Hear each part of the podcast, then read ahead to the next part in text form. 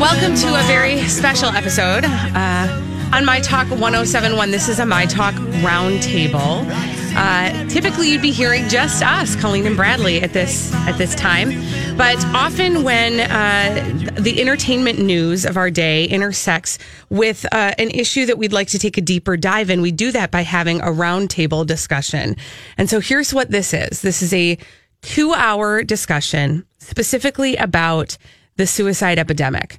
Uh, and we are including experts who we will introduce in, in just a moment. We will also feature your questions. So if you do have questions that you'd like to ask of our panelists, there's a number of different ways that, that you can uh, engage and ask your questions. Do you yep, you can do it everybody? by Twitter, of course, email, Facebook. Uh, you can even call us at 651 641 1071. Um, there are a number of ways throughout today's uh, roundtable that you can interact with us, and we'll try to get to as many of those questions um, as we can. But it's important to also let you know that there will be resources available to you on our website should we not get around to answering your question. Absolutely. Now, uh, you may ask yourself, why this conversation? Why right now? Well, um, you know, we have we have spent the last couple months uh, covering stories of celebrities who have died by suicide, starting um, very specifically with Avicii, the well known DJ.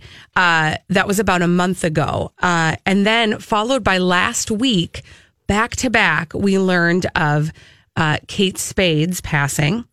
Um, and uh, we have heard, you know, various things after that news came down early last week. And as we were kind of still dealing with the information around this very successful uh, handbag designer who uh, had an incredibly, incredibly well regarded life uh, as a famous designer and still also digesting the news of Avicii, who had had a very successful music career on uh, Friday, we learned the news that Anthony Bourdain, uh, who, among many other things, was uh, a, a, TV host, a chef, a writer, um, just a brilliant speaker, also took his own life. We learned that on Friday, and uh, and at the same time that those things happened last week, we also learned some uh, new statistics from the Center for Disease Control.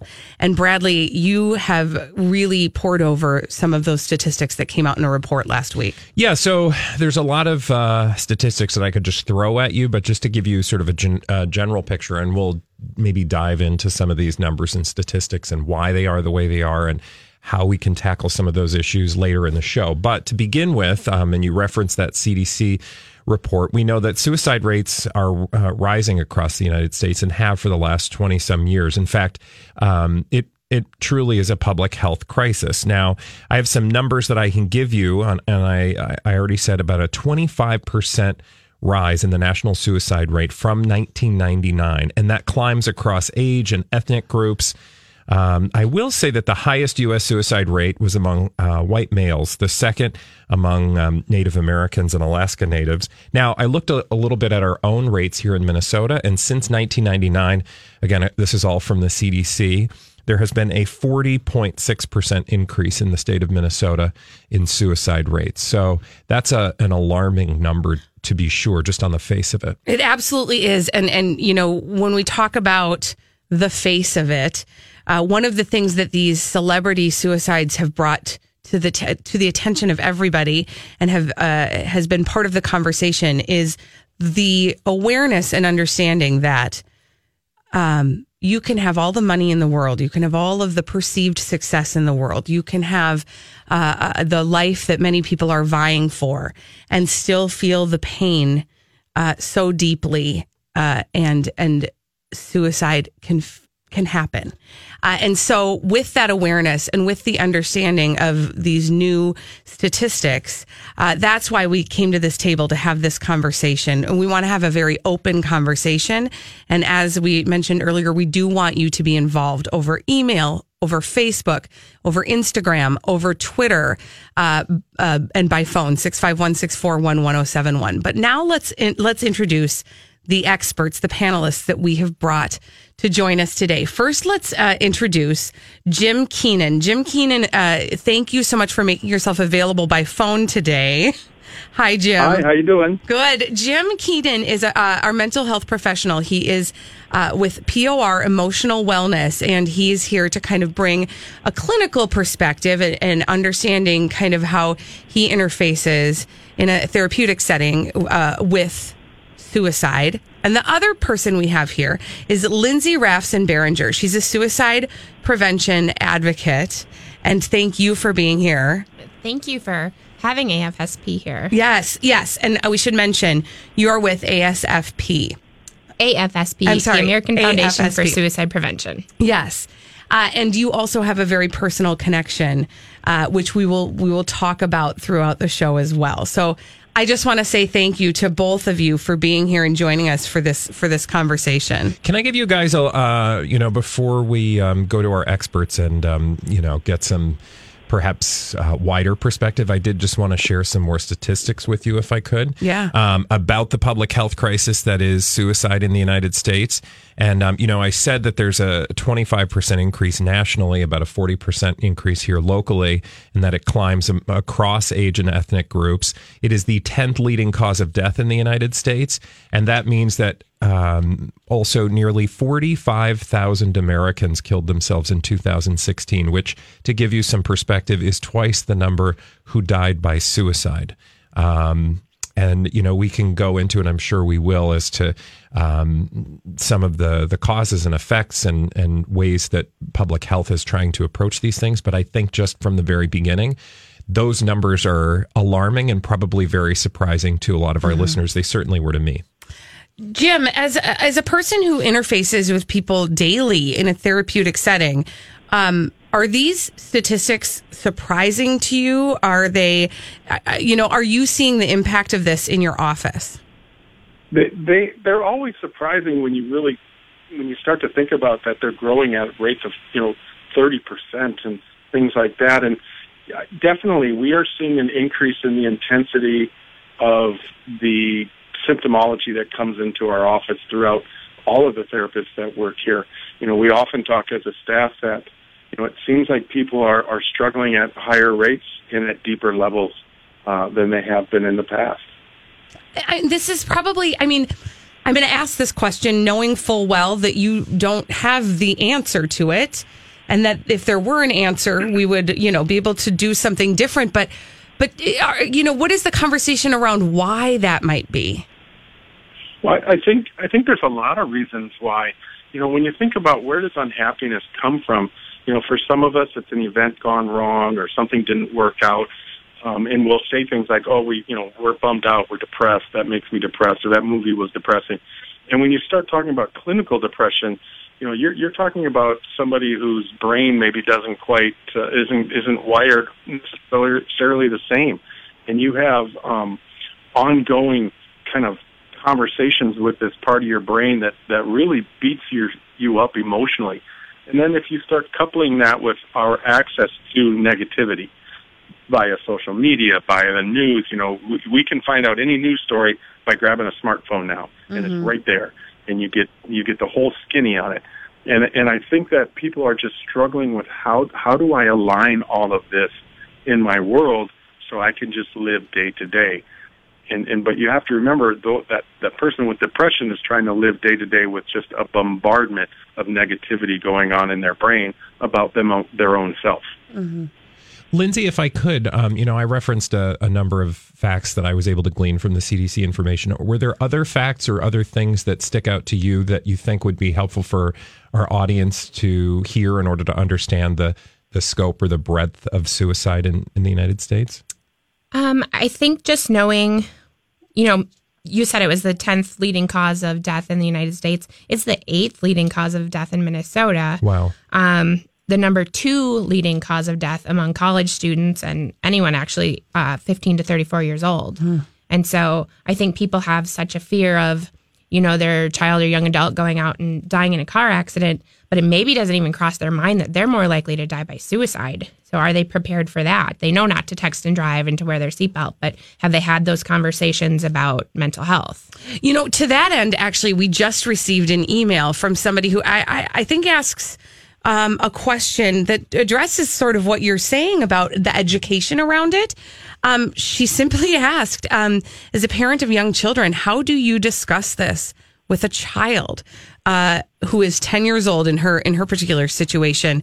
Um, you know we do of course have statistics about younger children and suicide but but starting a conversation about it at a young age it seems like it's something we as adults or parents don't want to talk about because we don't want the notion that that is an option to be in their minds right? So uh, and i would direct that i guess to either of you jim or lindsay um, any thoughts you have about w- how to start that conversation? Well, I think when whenever you're going to going to talk to a child about mental health, you know, keep in mind the child's age, uh, chronologically and emotionally. You know, what's their maturity level, and what how do you have to package it so that they understand it. Um, but we see kids much younger than ten suffering from depression in our office, mm-hmm. and um, certainly uh, they've had thoughts, and I've worked with kids who have had self-harm thoughts. And you have to be really open and direct and transparent and very empathetic. And knowing, you know, I talked uh, when we talked on Friday on the show, you know, talking about, you know, caring, but caring doesn't necessarily cure the person. Mm-hmm. So I think sometimes parents are afraid to open up a topic that maybe doesn't have an end. Um, and if you're talking about depression, uh, you know, I've I've battled my depression. I would say most of my adult life, mm-hmm. and um, you know, it's just it's just something that we need to converse more about in in a non-shaming way. So when you're talking to kids about it, be honest.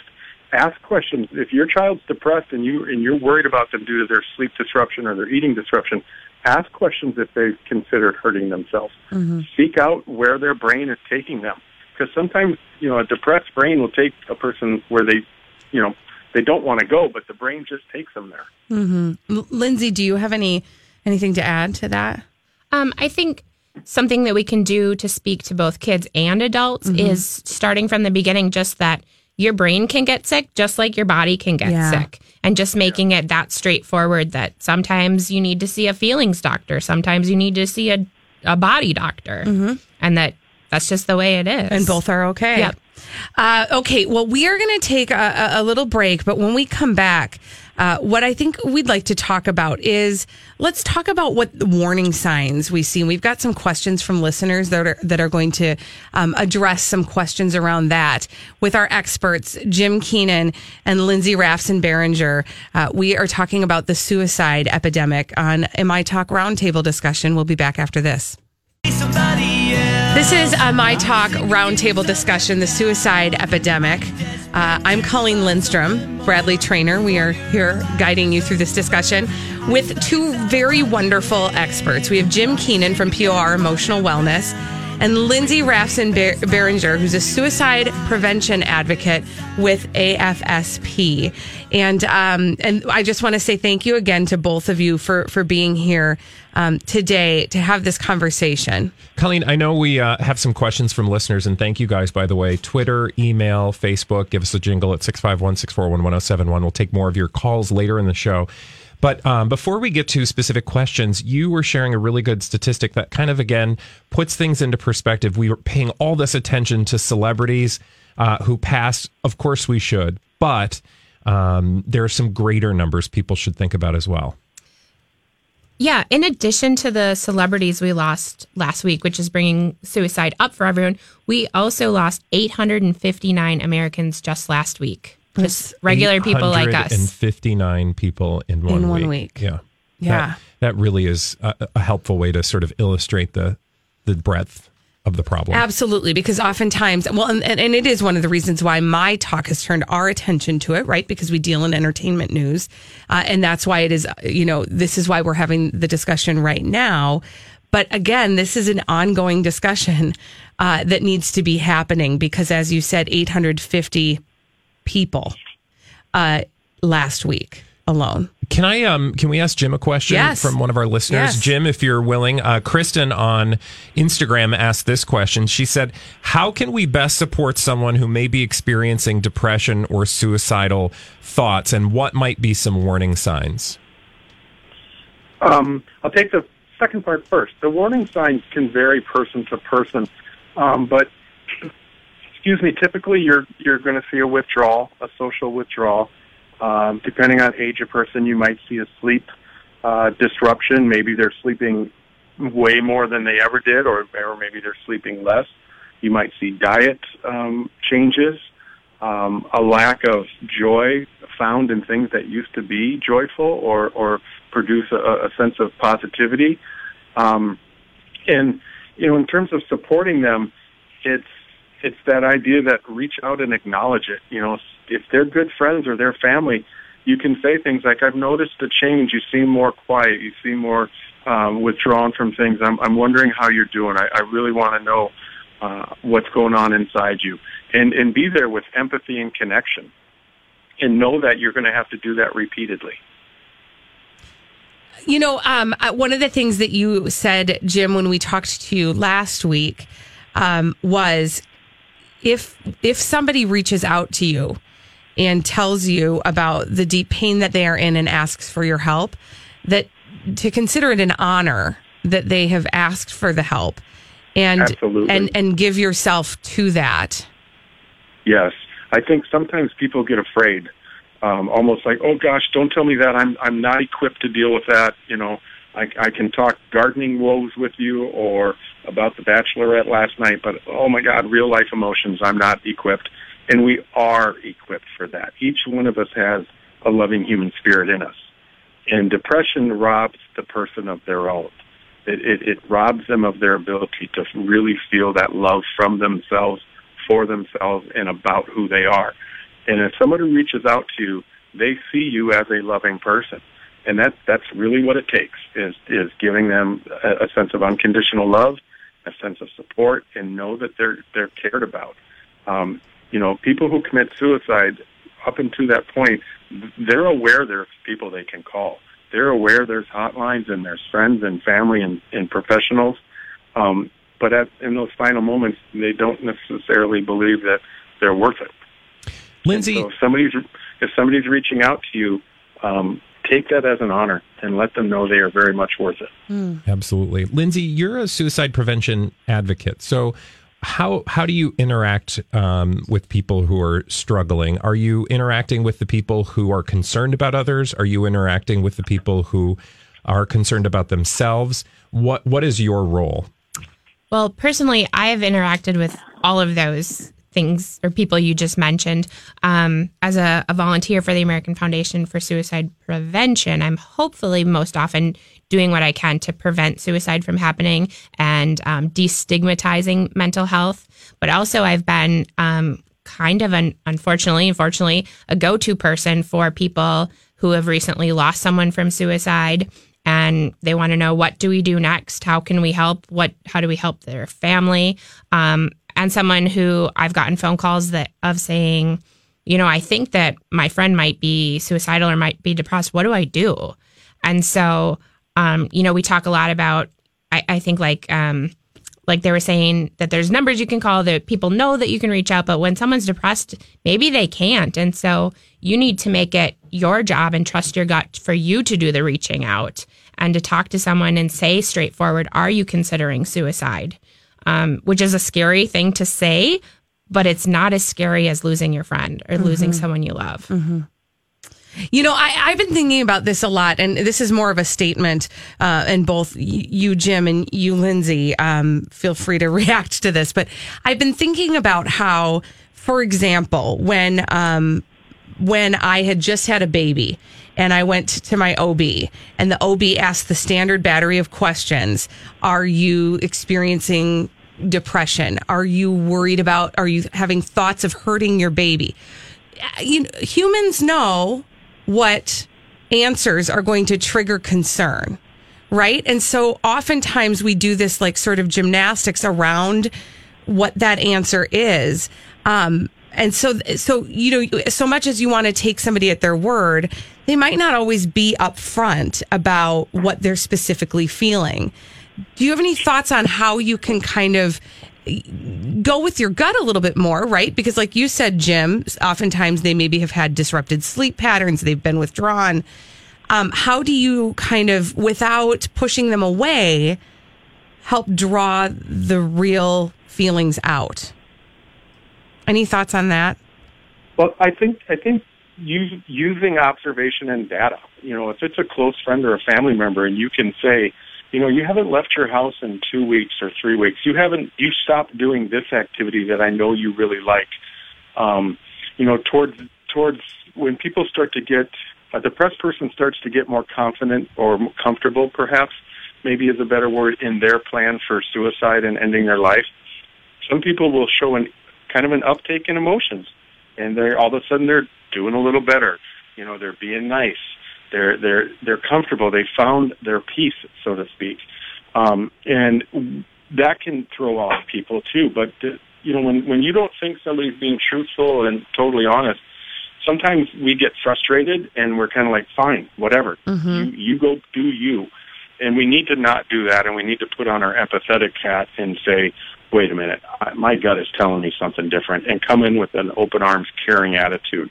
Mm-hmm. You know, I've worked with families where it gets frustrating to have a depressed person in your midst all the time because the caregivers start to feel that frustration of not getting, helping them get better.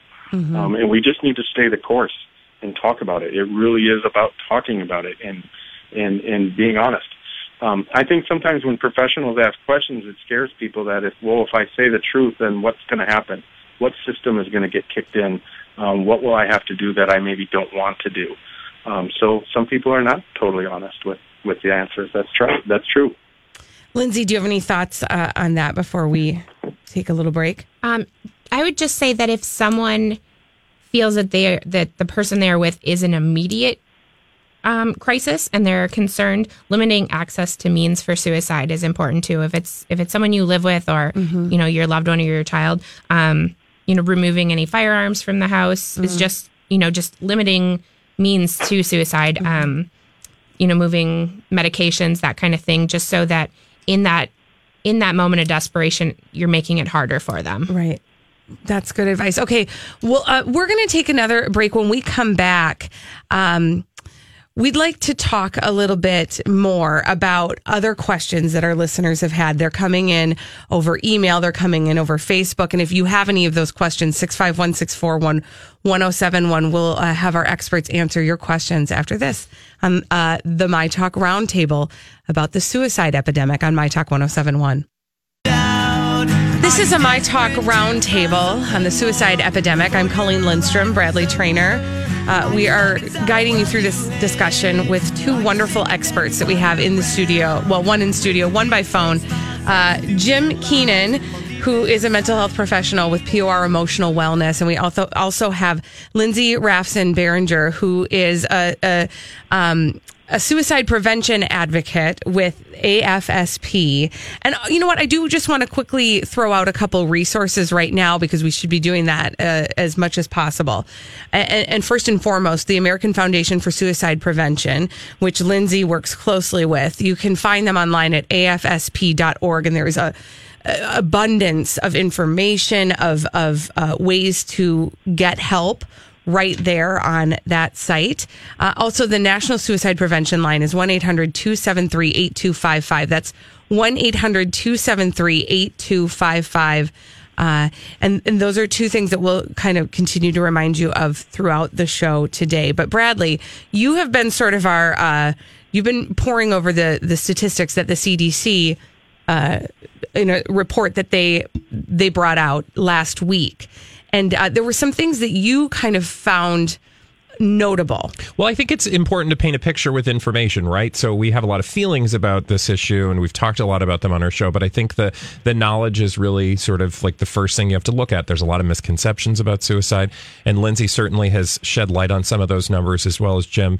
But um, some other just, you know, statistics that I thought we could throw out that for every suicide um, and again, these come from the CDC. For every suicide, there are on average 25 attempts. So there you know, it, it is, we see when somebody is Completed. Yes. Yes. But um, we don't see necessarily those other attempts, um, which tells you there's a much bigger picture going on. Also, you know, Lindsay, you gave us a number about the number of people in Minnesota, particularly that die. Uh, in a particular period of time. But on average in this country, there are 123 suicides per day. So that's every single day, 365 uh, days a year. And Lindsay, you also talked about it's important to get people away from things that they can harm themselves with. And the CDC looked at all of the methods that um, are common uh, with suicide, and firearms in t- 2016 were actually the most common uh, method of death by suicide, accounting for more than half. That is, 51% of all suicides uh, take place with access to firearms. So we can uh, probably later on talk about access um, when somebody is in crisis uh, specifically. So those are some of the numbers, right? But we still um, have a lot of questions that relate to those numbers. And one of the questions that we got from one of our listeners, Barb, she asked this question. And maybe um, maybe let's start with Jim. Jim, how do you get someone help when they've confided in you that they're thinking about taking their own life, but they don't want you to tell anybody else about their trouble?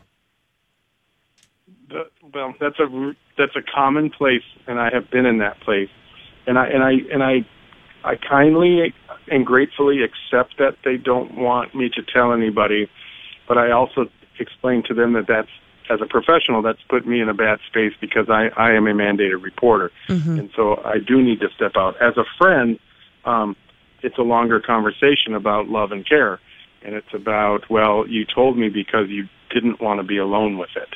And this is bigger than the two of us. And we need to reach out and get some support. And i have had people bring their best friend their sister their aunt their whomever into my office with them and that is fantastic. You know offer to go to the help with the person um, the first time or first couple times. You know let them know that they told you because they didn't want to hold it by themselves. And let them know that it might be something that or is something that is bigger than the two of you. And we need to reach out and get a, a, a bigger team around you. I just want to dovetail on that question because there's an, another listener question. So that kind of talked about being the support person, but we have another question from a listener who says, "What do you do when you feel very suicidal but do not want to reach out because you don't want to be committed to 72 hours for 72 hours or more?" Uh, do you have any thoughts on that that you can share? I I do. Um, uh, I think if you are that person, and and I'll share with the audience that that I've been that person. I've been real close to that when I was uh, struggling with my my fight against the church, and we all have our reasons why we're there. And the the scary part is is that you got to know you're worth it.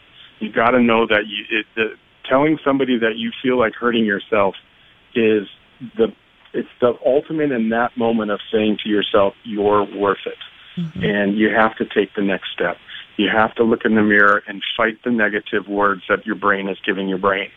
Um, depressed people have an ongoing ugly muddy dialogue with themselves and they say things to themselves that uh, they don't share with other people and they and they believe what they say to themselves and you have to undo the negative self-talk uh, and one quick way to get out of negative self-talk pretty quickly is ask yourself, would you say it to a four-year-old self?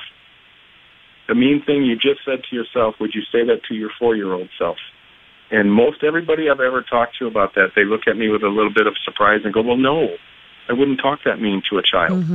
And the word, the, the wounded child inside of us, the wounded person inside of us is worthy of love. That's wonderful, Jim. Thank you. Um, Lindsay, did you want to double back on on Barb's question about you know um, getting someone help when they've confided in you that they you know they are having issues but they're not comfortable or they don't want you to share that information? How would you tell somebody who's struggling with that? that is a tough place because you want to be a good friend and be someone who others can confide in, but um, you can tell that person that you're with that getting help is the bravest thing that they can do. That that just by telling you know telling their friend that they're struggling that that's super brave that they're not having to keep that secret anymore and you know so letting them know that that what they're feeling is okay might help you to convince them um, and kind of like Jim said, going with them to to receive help is you know as a support person really important. Um, and then last of all, really just having your friend mad at you is is worse than having them gone. So is not Is as not. bad. Oh, right, Yeah, right, right, not- right. Yes, Yeah. yes, yeah, We knew what you absolutely. meant. We knew what you meant. Yes, um, yes. Uh, You know, yes. Uh, I, I, I just lost a thought, and I apologize for that. Um, but, oh, I know what it was. I think that oftentimes as like a support person, your your internal monologue uh, is so focused on not wanting to say the wrong thing that sometimes the tendency can be to not say enough is there a wrong thing? I guess would be my question. Is there a wrong thing that somebody can say as a support person when somebody has confi- confided in them? Well, you don't want to try to fix their problem for them. Um, you don't want to rationalize what they're saying and try to explain to them why they're wrong because that's how they feel. Um, you know, they really feel that low. And you saying, Well, I've been really stressed and one time this happened, that's different. Stress and anxiety are different. Sadness and like clinical depression are two different things. Um, so even if you've maybe been depressed, you could say, I've been there with you, but don't try to make a comparison. Um, just being there and honestly listening and and doing what they need to to de-escalate the situation is i think the best thing you can do Do you have any thoughts on that? I, I, I would agree um, what what Lindsay just said, and I'd also say that you know it's okay to say to somebody, "Thank you so much for sharing." This is you know I agree. It is the bravest and and one of the most hard things you can do, and you can say you know right now, I I, I don't I don't know exactly what to say to you, but I can tell you this: I am here. I'm here to listen. I'm here to sit quiet. I'm here to hug you if you need a hug. Um, you know, ask them what what do they need. You know, maybe they just want to go take a walk with you. Maybe they just needed to know that you were there, and, and and they don't need anything further Yeah, absolutely. at absolutely. that point. And um, Colleen, and I don't know um, w- w- how you feel about this, but I feel like we've gotten a few questions regarding people themselves who are struggling. Yes. And um, ways that they're maybe having a difficulty navigating what to do next and where to go and what the resources are. And maybe we can use some of our remaining time this hour, like giving people some of that advice. I think I, I think I'd like to do that. So let's start with this. I actually I'm going to put this question out there, uh, and then I'd like uh, to take a break while the two of you kind of reflect on this. Uh, and when we come back, we'll get to this answer and, and we'll talk about some of those resources. But this listener, Jim and Lindsay, has asked this question. Uh, sh- she has tried to take her own life multiple times and has been hospitalized as a result. Uh, her family is not supportive of her mental health. Uh, and she says that they don't have time for her mental health issues. How do you deal when your support network is not only not supportive, but actively dismissive? Uh, so I'm going to have, we're going to take a little break. We're all going to kind of reflect on that and, and get the answer to that and more resources when we come back on this My Talk roundtable about the suicide epidemic on My Talk 1071. This is a My Talk roundtable. Uh, I'm Colleen Lindstrom, Bradley Trainer. We are guiding you through this conversation about the suicide epidemic. Uh, this is something that has been very top of mind in the last couple weeks in the entertainment world, but is top of mind for so many and should be uh, for for so many reasons. Um, we've been reading through some t- statistics uh, that were recently released in a report by the Center for Disease Control, and have really learned that suicide is an epidemic, uh, and that the numbers are absolutely staggering, and that these uh, numbers continue to rise. And so, we have brought in a couple experts, uh, panelists, to talk with us about uh, about suicide and about this epidemic, and kind of start to unpack some of the questions people have.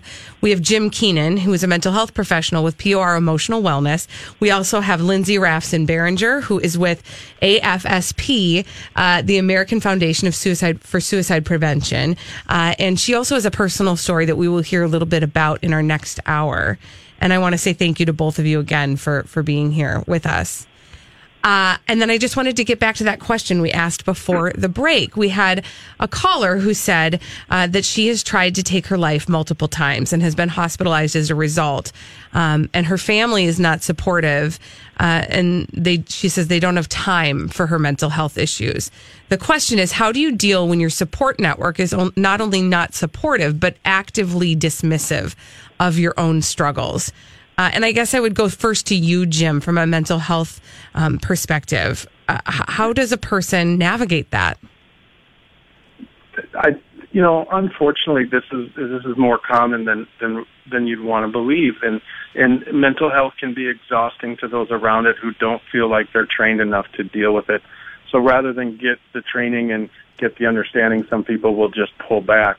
Um, to the to the listener who wrote that, um, first and foremost, you're worth it. That that's the thing. You you have to understand that you are your your best advocate right now, and to get the support from the you know the people that are around you. You're, you're if you're seeing a counselor or a therapist to to know that they're a support, and to always continue to reach out for support.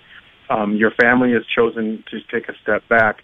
That does not need to equate to you being alone um, you can reach out and get that support from other people because there are those out there in the life in the world that are going to give you that support.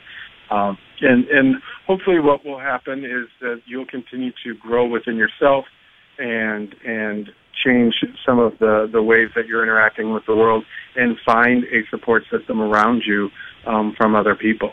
Um, unfortunately, there are times where our family's uh, genetic connection is not enough for them to step up and, and give the support that they should. But that does not need that doesn't mean that you don't deserve the support you need. So go out and get that and, and, and absorb it from wherever you can.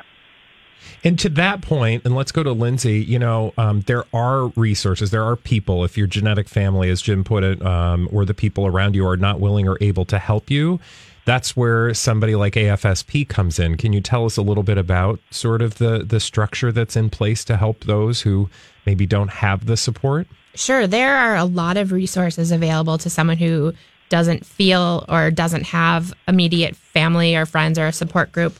Um, they can go to the afsp.org website and fi- actually click on find help and there are support groups um, through the lifeline through NAMI um, as an additional excellent Minnesota resource or national resource, but we have it, it here in Minnesota for mental health. And that's um, N A M I for yes. those who are saying, how do I go about spelling that? Yes, N A M I. Right. Um, and they'll get them connected with a mental health professional. There's support groups available so that they can be with like-minded people who might be going through the same struggles as they are and, and who would be supportive if, if they're, if they don't have that naturally in their life, they can create it. You know, um, we have had a couple questions about both when there are financial constraints in place and also employers uh, understanding when a person is struggling with a severe mental health issue that could lead to suicide. Um, any any kind of thoughts or advice either of you have on that when fi- when people are financially not able to maybe seek the help that they need and deserve, and that's a barrier for them or when their uh, employer doesn't necessarily support. With the financial aspect, legally, insurance companies are required by law to cover mental health services the exact same way as they cover physical illness and physical health. Um, and so you can also, on the AFSP website, with that find help, um, there's resources that'll connect you to, to low cost or, or to someone who can help you. Mm-hmm. It, it costs nothing. For you. Yes, it yep. costs nothing to call the lifeline. It costs nothing to get connected with a support group. Jim, do you have any um, any additional thoughts on that? Well, I think it, I think employers have to be aware that um, they they have a legal obligation too. It, it falls under you know um, medical leave acts and and different things like that.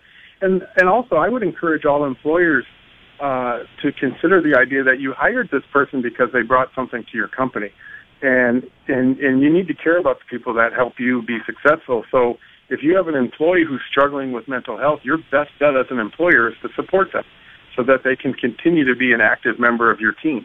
Mm. Yeah, I mean, we very specifically got uh, an email from a listener who's talking about a family member of hers who says uh, that that her uh, her family member's employer is having uh, is kind of arguing and fighting with them about getting this person treatment for their own depression, and uh, the concern is that the employer would fire her for having depression. Uh, any thoughts on the Medical Leave Act or how that covers people? Well, I think that employer is, is, putting themselves on sketchy grounds um, on a legal standpoint, but they're they're absolutely blowing their moral grounds and moral obligations to, to be somebody who cares about those that work with them. Uh, Lindsay had mentioned NAMI um, uh, or or other organizations around town, um, MACMA or, or anything like that. Any of these places can help you find legal aid um, to access some questions about that. Um, but they, ca- you cannot, and it's my understanding, and I'm not a lawyer by any means, but I do not believe you can fire somebody for mental uh, health reasons. And if you and if you're afraid of that, um, it, it it it's time to seek out some legal counsel on that. Yeah, Lindsay? Uh, that's good advice. Oh, just absolutely. I think Jim's correct. You can't fire someone for being in a wheelchair. You can't fire them for having depression. I think sometimes that is one of the barriers I think that gets in people's way of seeking help is assumptions that they may make about how they will be reacted to. Um, and it's, uh, and both of you have said that there is support out there in so many different places. And, um, I'm so sad that this uh, hour is drawing to a close. And Jim, I know you've got other things uh, that you have to get to, but I want to say thank you so much.